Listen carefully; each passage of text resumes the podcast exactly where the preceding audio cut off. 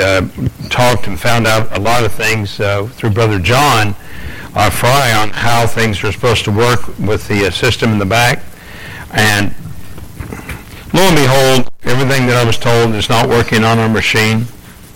So we've been back there once again struggling to see if we can come up with an answer. And the Lord's willing, we will come up with an answer before too long.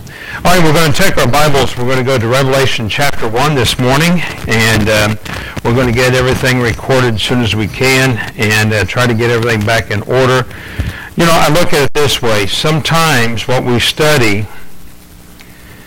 you know, God protects us from the criticisms of the world and so the uh, criticisms of the world are not going to make the impact that are upon us now. In the very back, we have the um, the seven churches that we have been studying about, and and again, I realize we have quite a few that are uh, not here today. Let me just say this to everyone that's here. Uh, first of all, be in prayer for Greg and Carla. Uh, they uh, took some much-needed rest as well as uh, uh, traveled over to Washington, D.C. to uh, be with her daughter Kendra and the family. Um, I think they actually go over there to see Addie more than anything else, and that's beautiful as well. So, let, little story there. I'm kind of dog setting for the, you know, and house setting as well. And last night, Dort, because we've had that full moon that's been out, Dort decides she can see everything out there, and she starts barking. And so um, Dorty and I had a, a, come to Jesus moment last night, and uh, you know, as I said, Dort, there's no one out there, and I'm looking, I'm peering, I can't see a thing. So whatever shadows she saw, she saw as well. But we also uh, received a message from Brother Randy. Uh, he has surgery tomorrow. We want to be in prayer for Brother Randy and Sister Brenda. She's going to be uh, there with him. And uh, any word of encouragement, a little card, anything of this nature will be a great blessing as well. So be with, uh, be in prayer for Brother Randy. Uh, also, those that will be traveling in today, I pray the Lord will just bless our time together. All right. So with that being said, we're going to be looking at the uh, seven churches of Asia Minor. And Brother Joe, I'll get you, uh, when you get a chance, to pull up that slide uh, in eschatology, the one that we have there for the uh, seven churches. So we're going to go back to verse 11 of uh, Revelation chapter 1. And we're going to be looking at the seven churches that are mentioned there, saying, I am Alpha and Omega, the first and the last. And what thou seest, write in a book and send it to the seven churches which are in Asia, unto Ephesus, unto Smyrna, unto Pergama, unto Thyatira, unto Sardis, unto Philadelphia, and unto Laodicea. Let us go to the Lord in prayer. Again, Father, we want to thank you for your blessings, and I ask you to help us today to uh, not only study the Word, but also to notice that you have given us the things which we need and are in need of today. So bless our time of study. Continue to bless and direct, and we will give you the praise for all things. In Jesus' name, amen. All right, so we're going to be looking at one word in particular. So, Brother Joe, I'm going to have you go uh, on to the very next slide. And the very next slide that we're going to be taking a look at goes into what we are now going to be calling dispensation periods. Now, the one thing that we got to look at, dispensation does not mean that it is equal divisions. If you go back in and you study, well, I'll give you an example. Let's take our Bibles. Let's go to uh, the book of Matthew, Matthew chapter 1. I want to show you one area where we automatically see dispensation as it is revealed to us in the scripture. Revelation, uh, Matthew, excuse me, chapter 1. Let me get over there. I was in Habakkuk. And uh, let's go down, if you will, uh, to verse uh, 17. Matthew chapter 1 verse 17 and notice what it says. So all the generations from Abraham to David are 14 generations. And from David to the carrying away of Babylon are 14 generations. And the, from the carrying away unto Babylon unto Christ 14 generations. Now, in the biblical time, the generational period was 40 years, and it still is. So when we talk about every 40 years that there's a generational pattern, notice that from Abraham to David, there was, again, 560 years that was uh, brought in, or 14 generations. And then again, from the time of David until the carrying away into Babylon was another 560 years, or 400 generation, or 400, uh, 40 years, which was 14 generations making, it 560 years. There, I'll get it out. And then again, notice from Babylon till the birth of Christ, another 560 years. So if we take all those together, we can see the about the 600 and odd years that are going to be there, about 680, I think it is, uh, 1680 years that are all going to be in co- combination. Now that doesn't have anything to do with the flood time. If you go back in and you can see the order of things, and I'll show you what I'm speaking of. Let's go back to the book of Genesis, uh, chapter 5, and we can see another dispensational time that is written to us in Scripture. And uh, it begins in verse 6 of Genesis chapter uh, Genesis chapter 5. Well, actually, we'll go back to verse 3. And it says, And Adam lived 130 years. Now, let me just point this out to you. The time frame of the generational periods that we see in the book of Genesis, we'll get into this a little bit later today as we talk about marriage, it did not begin with Abel. We don't know exactly when Abel was born. All we know is is that uh, Adam knew Cain or knew A- uh, Eve, and she gave birth to uh, Cain. Then he knew her again, and she gave birth to Abel. We're not given the time frame in which she was born, which either one of those boys were born. But what we do know is that according to God's measure and God's plan, at 130 years, Seth was born. And from that time of Seth, we now begin to take the measure of generational years. So notice every 100 plus years equates a generation as we see it in the book of Genesis. Going down, and it says uh, in verse 6, and Seth lived 105 years. And he begat Enos. Let's go on down to verse 9. And Enos lived 90 years and begat Cainan. Let's go on down. In verse 12, and Cainan lived 70 years and begat Mahalalel. Well, let's go on down. Verse 15, and Mahalalel lived 65 years and begat Jared. See the time frame shortening? So each one of those is a representation of a generational change. And so basically at 2160, we can actually see the uh, generational period has made its change. So why is it that I hold so much to what we see here in the book of uh, Revelation chapter 1, 2, and 3, why am I holding on to this idea of a dispensational period? Well, it makes sense. I'll give you an example of what I'm talking about. Uh, if we go to Revelation chapter 2, and, and we're going to go down uh, to verse 8. And it says, And the angel of the church of Smyrna write, These things saith the first and the last which was dead and is alive. I know thy works and tribulation and poverty, but thou art rich, and know the blasphemy of them which say they are Jews and are not, but are the synagogue of Satan. Fear none of these things which thou hast suffered. Behold, the devil shall cast some of you into prison. It is obvious that this is the first persecutional period that we really know of and that you may be tried and have tribulation 10 days. Is that 10 days or is that 10 periods? We're going to get into that a little bit later on as we make our studies. Be thou faithful unto death, and, and you will receive a crown of life. The reality is, is that there were 10 Caesars that were really terrible on Christianity. They literally rose up, they made all kinds of accusations, and they made it very difficult. So the thing I want you to see with the seven dispensational periods, these are the seven churches. So if I wanted to, I could put at number one, I could put Ephesus. I could put number two, Smyrna, and write them down the line. The reality is, is this was the representation of their time frame, and we'll see what we see out of them. So the active period, the Ephesus church. Remember that the church at Ephesus was a very strong church. It was a very capable church. The letter to the uh, church at Ephesus from the Apostle Paul was encouraging them. It was lifting them up for the good work that they were doing. And so all of these things are there for us to see. However, we also saw that they began to move away from their first love. So the active period represents from the time of Jesus Christ's ascension into heaven. And notice it says 30 AD. Now, once again, this is all in regards to when the Lord was born. And so the Lord was born what we now know as the Common Era or as an, an Anno Domini, which was uh, probably five years before the Common Era had started. And so literally the active period would have been 30 to 1, 130 AD. After that we had the persecution period. And the persecution period is 100 to 313 AD.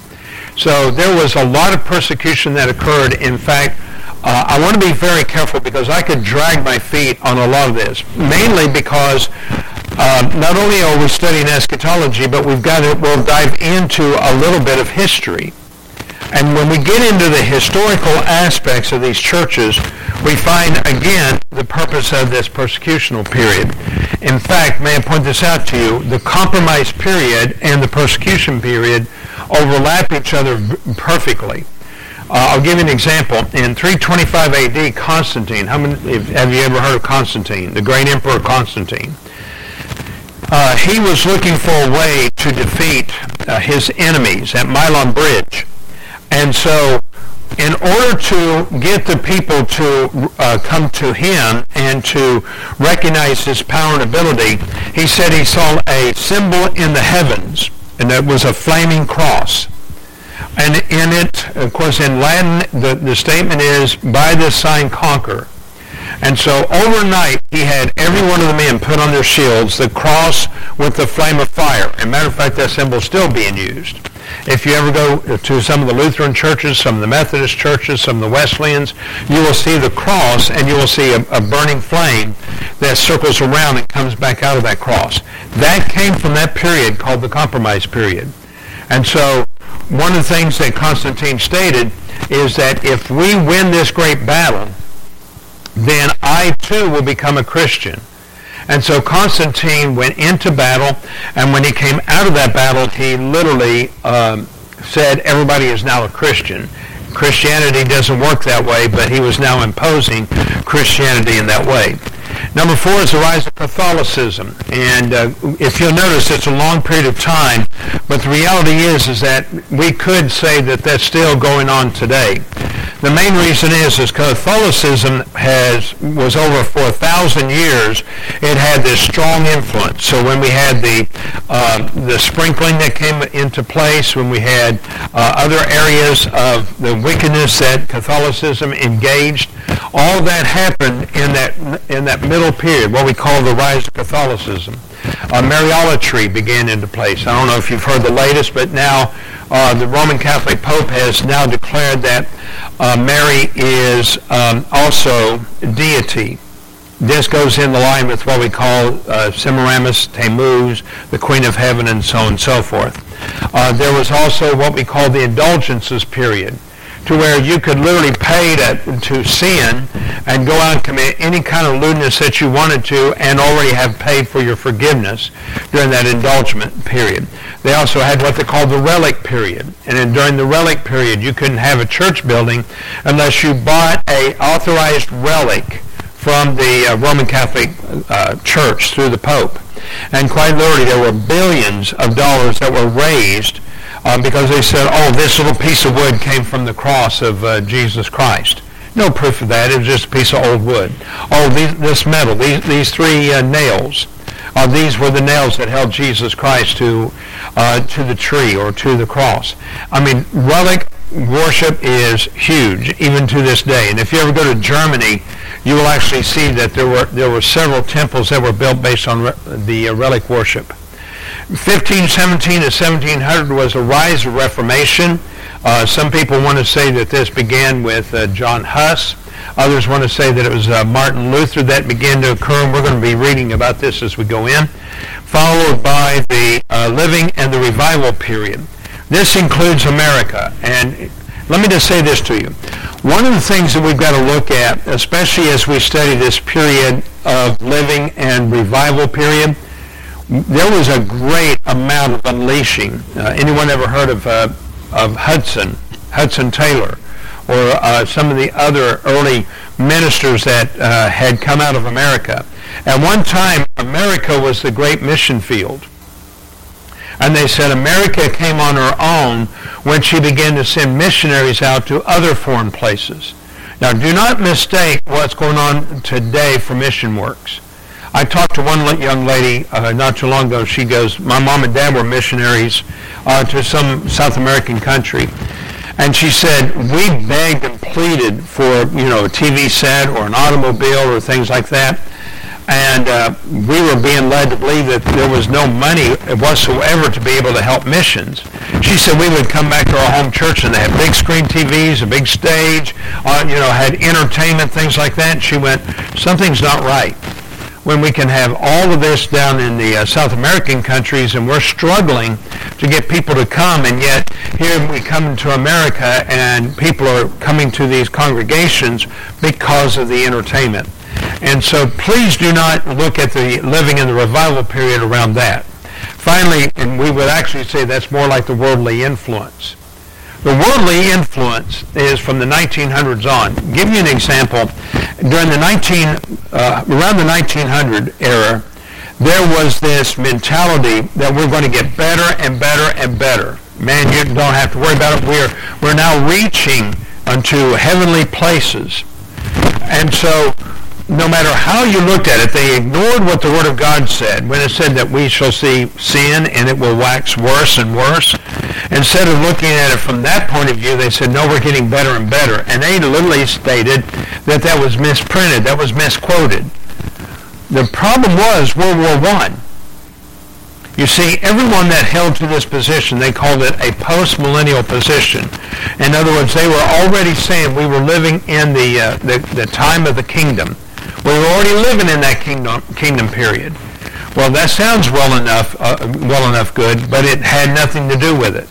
When World War I came out, they saw such evil that they had never imagined. They couldn't believe that there would be a world war.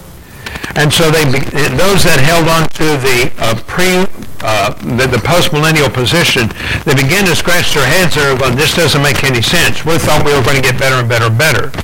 That gave birth to amillennialism, which means, uh, you know, we're still going to get better and better and better, but we, we don't know what's caused all this hiccup. What finally led to the nail put in the coffin was World War II. And do you realize, since World War II, there's never been a time upon this earth that there hasn't been some sort of war. And not only that, consider the United States of America. Name a period of time where we've not faced war ourselves.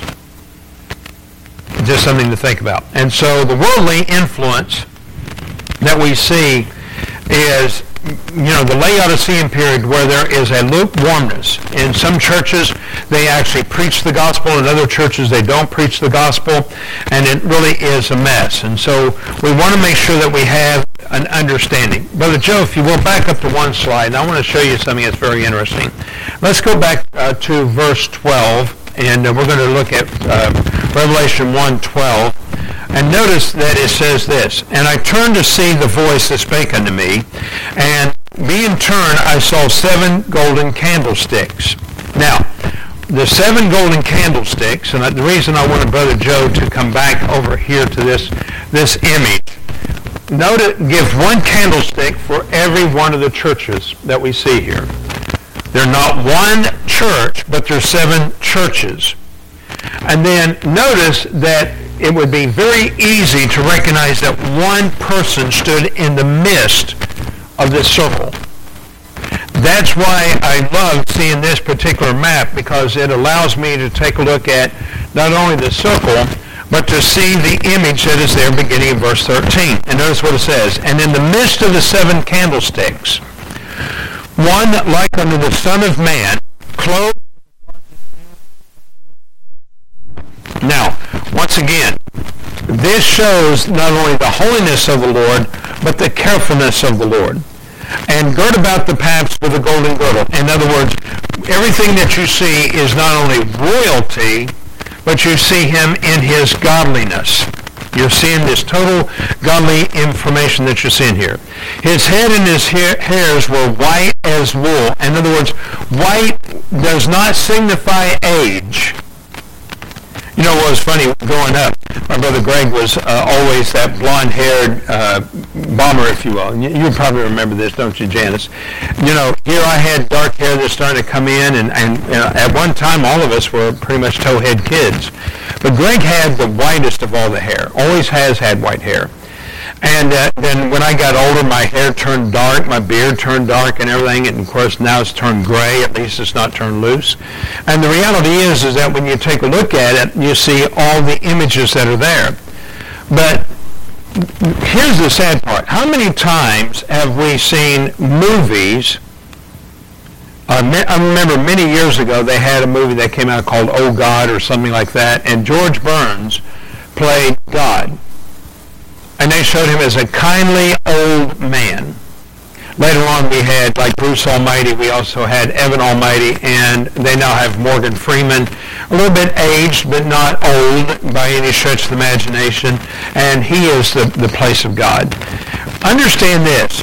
God is ancient, but God is not old. I want you to get that. God is ancient. He is called the Ancient of Days.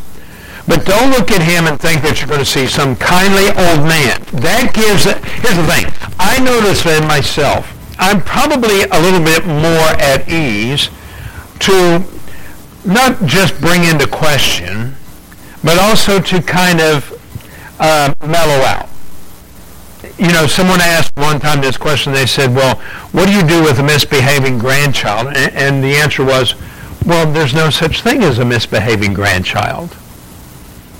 And you know, the misbehaving grandchild can bounce up and down on beds, and grandma will say, "Now, you want me to get my grandma paddle after you?" No, grandma, well, you better stop bouncing up on the bed. And then uh, we see this and say that. In fact, let me just tell you, my mom was always neat as a pin. You probably remember that, Jessica. And she had she had this beautiful carpet in the living room. Well, I'm pretty long-legged.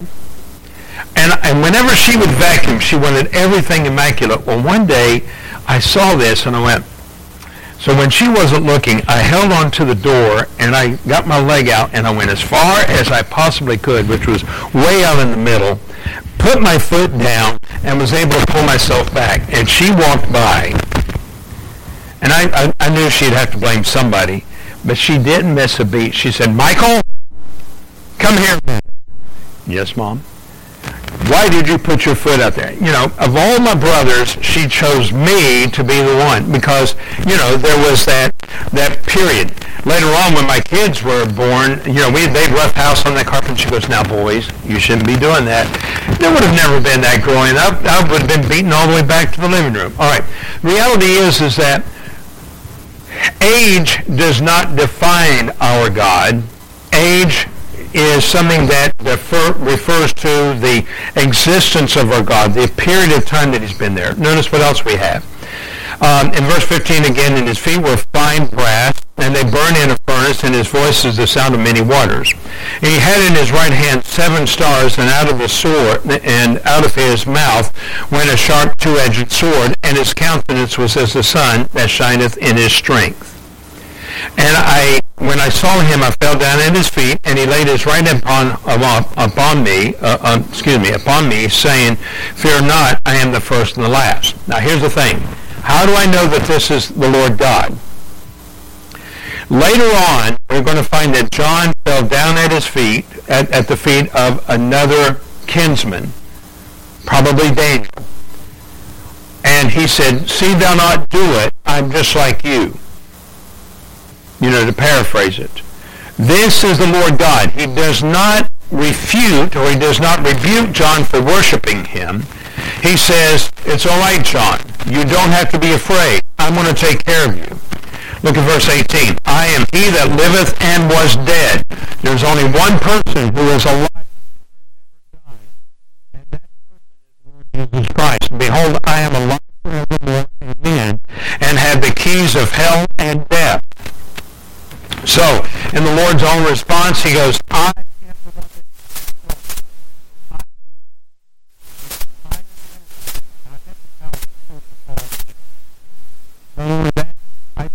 into the lower parts of the earth. I came forth victorious. Write these things down which thou hast seen, which are, and the things which shall be hereafter. The mystery of the seven stars which thou sawest my right hand, and the seven golden candlesticks, these are the seven stars, are the angels of the seven churches. Now I want to stop there just for a moment. One of the things that, and, and I just heard this recently, and I, you know, and to my chagrin, I know that I have also made this statement in the past. I said that surely, you know, as I am a messenger of the Lord, and yes, I am the pastor of this church. And as the pastor of this church, that means I'm called an angel. And I have now come to this place in my mind that no, I'm not. So uh, again, I want you to understand this. The word angel in itself is euangelion, or, or excuse me, let me, euangelion is gospel. It's um, we, weon or we anglion, which means weon means that it is angel. I am not an angel. I'm not like Gabriel. And I have to study to be able to engage this. But instead, do you realize that there's an angel over every one of the churches? There is an angel that has the oversight of this church. Now, the reality is, is that the angel is not here to punish, but the angel is to impart the wisdom that God gives. I don't know how many times that I can refer to that. For me to have any kind of knowledge, I've got to get back into the Word of God, and I've got to study it. So once again, I want you to see what the word is. Notice again it says, And the mystery of the seven stars which are solace in my right hand, the, uh, and the seven golden candlesticks, the seven stars are seven angels. So we have a multitude of angels that are with us. Now, I had a, a drawing that um, I picked up at a homeschool convention many, many years ago. And I wonder how many of us would really be alarmed at how many angels are here today. Now think about this. It says that when we open the Word of God, angels are looking over our shoulders. They're looking into the Word with us because they want to know what the Word of God says. We have it at liberty to be able to read the Word of God, and yet angels are around us. But not only that, how many of us know that angels are doing everything for us to prevent us from being hindered? Now think about that for a moment. In this painting that someone had given me, in this drawing, here the preacher standing up here, and he's doing everything to preach the Word of God to make it clear, and yet as he's preaching it, all that are going. How many of us have ever been distracted because of a baby that cries out? Isn't it interesting that you can be just as focused on the Word of God and the baby cries out and now your attention is turned off from the preaching of the Word of God and you're paying attention to what the baby says. I'll give you another example. How many of us have ever had a cell phone right in the middle of a sermon and the cell phone goes off? Everything that was once preached on, now the cell phone take all the attention away. That cell phone doesn't have that same activity when you're watching TV or you're listening to your your favorite uh, tele, uh, radio program. It doesn't have that same institution. So I am a firm believer that Satan is extremely busy. I'll give you an example. Many years ago, I was door knocking. And I, I, whenever I go door knocking, I like to take someone with me. And I said to the person that was with me, and I don't remember who it was, I said, don't be surprised if we get right in the middle of a good conversation with someone and suddenly we're going to be interrupted. And sure enough, we went to this one house, you know, just random door knocking. We we're telling them about Jesus Christ, our Lord and Savior. And the next thing you know, here comes someone. Mom! son, she goes, oh, I got to take this. Let me see what my kids want. And she no sooner finished answering the kids, and when she came back, I said, the next thing is going to occur, your phone's going to ring. And when she goes, oh, and she started laughing. And as we started talking, the phone rang. And she said, how did you know? I said, and there's going to be someone that just has a random question out of the clear blue.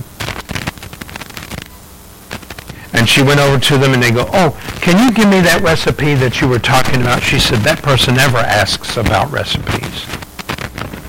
when you start talking to someone about Jesus Christ, don't be surprised how much hindrance is going to occur around this. We to, when we say, Lord, hedge about us, you know, just as we read over in the book of Job, where Job's, where Satan went up to God and said, well, how can I even approach Job? You got a hedge built around him. The same thing holds true. How can we possibly have the message if we're always being distracted? We have distracting demons, which are fallen angels all around us. And we also have ministering angels that are near us. The messenger is neither not an angel, but notice what it says here. And it says, the seven uh, stars are the seven angels of the seven churches, and the seven candlesticks which thou sawest are the seven churches. I am a member of this church as well as the pastor of this church. And so for me to be the pastor of this church means that I have to overcome those things which would hinder me in my daily walk if I'm going to study and prepare and to be ready for this message that goes on. Once again, I want us to understand a little bit more about the scripture. Let's take one more verse and then we're going to close for this morning. Let's go to the book of Hebrews and let's go to chapter 2. And I want to show you the position, Hebrews chapter 2. And notice the position of angels and why we have to be so careful of calling ministers angels. Look at verse 8 and that how and thou thou hast put all things in subjection under his feet. For that he put all subjection under him, he left nothing that is not put under him, but now we see not all the things which are under him, but we see Jesus, who was made a little lower than the angels. Stop there just for a moment. If I am an angel, that means I'm above you all. Does God allow a minister to be above anyone? And the answer is no. I'm a sinner just like everyone else. I have needs of forgiveness just like everyone else. And if I'm going to be a minister to this church, I have to be subject to the Lord Jesus Christ uh, for the suffering of the dead, crowned with glory and honor, that he, by the grace of God, should taste death for every man. For it became him for whom all things, and by him uh, whom are all things, in bringing many sons into glory to make a captain of salvation perfect through sufferings. All right, we're going to leave from that point on, and Lord's willing, we'll pick up from here next week and continue with our studies. Father, again, thank you for your blessings. Now lead us and bless as we're dismissed from this place. In Jesus' name, amen. We're dismissed.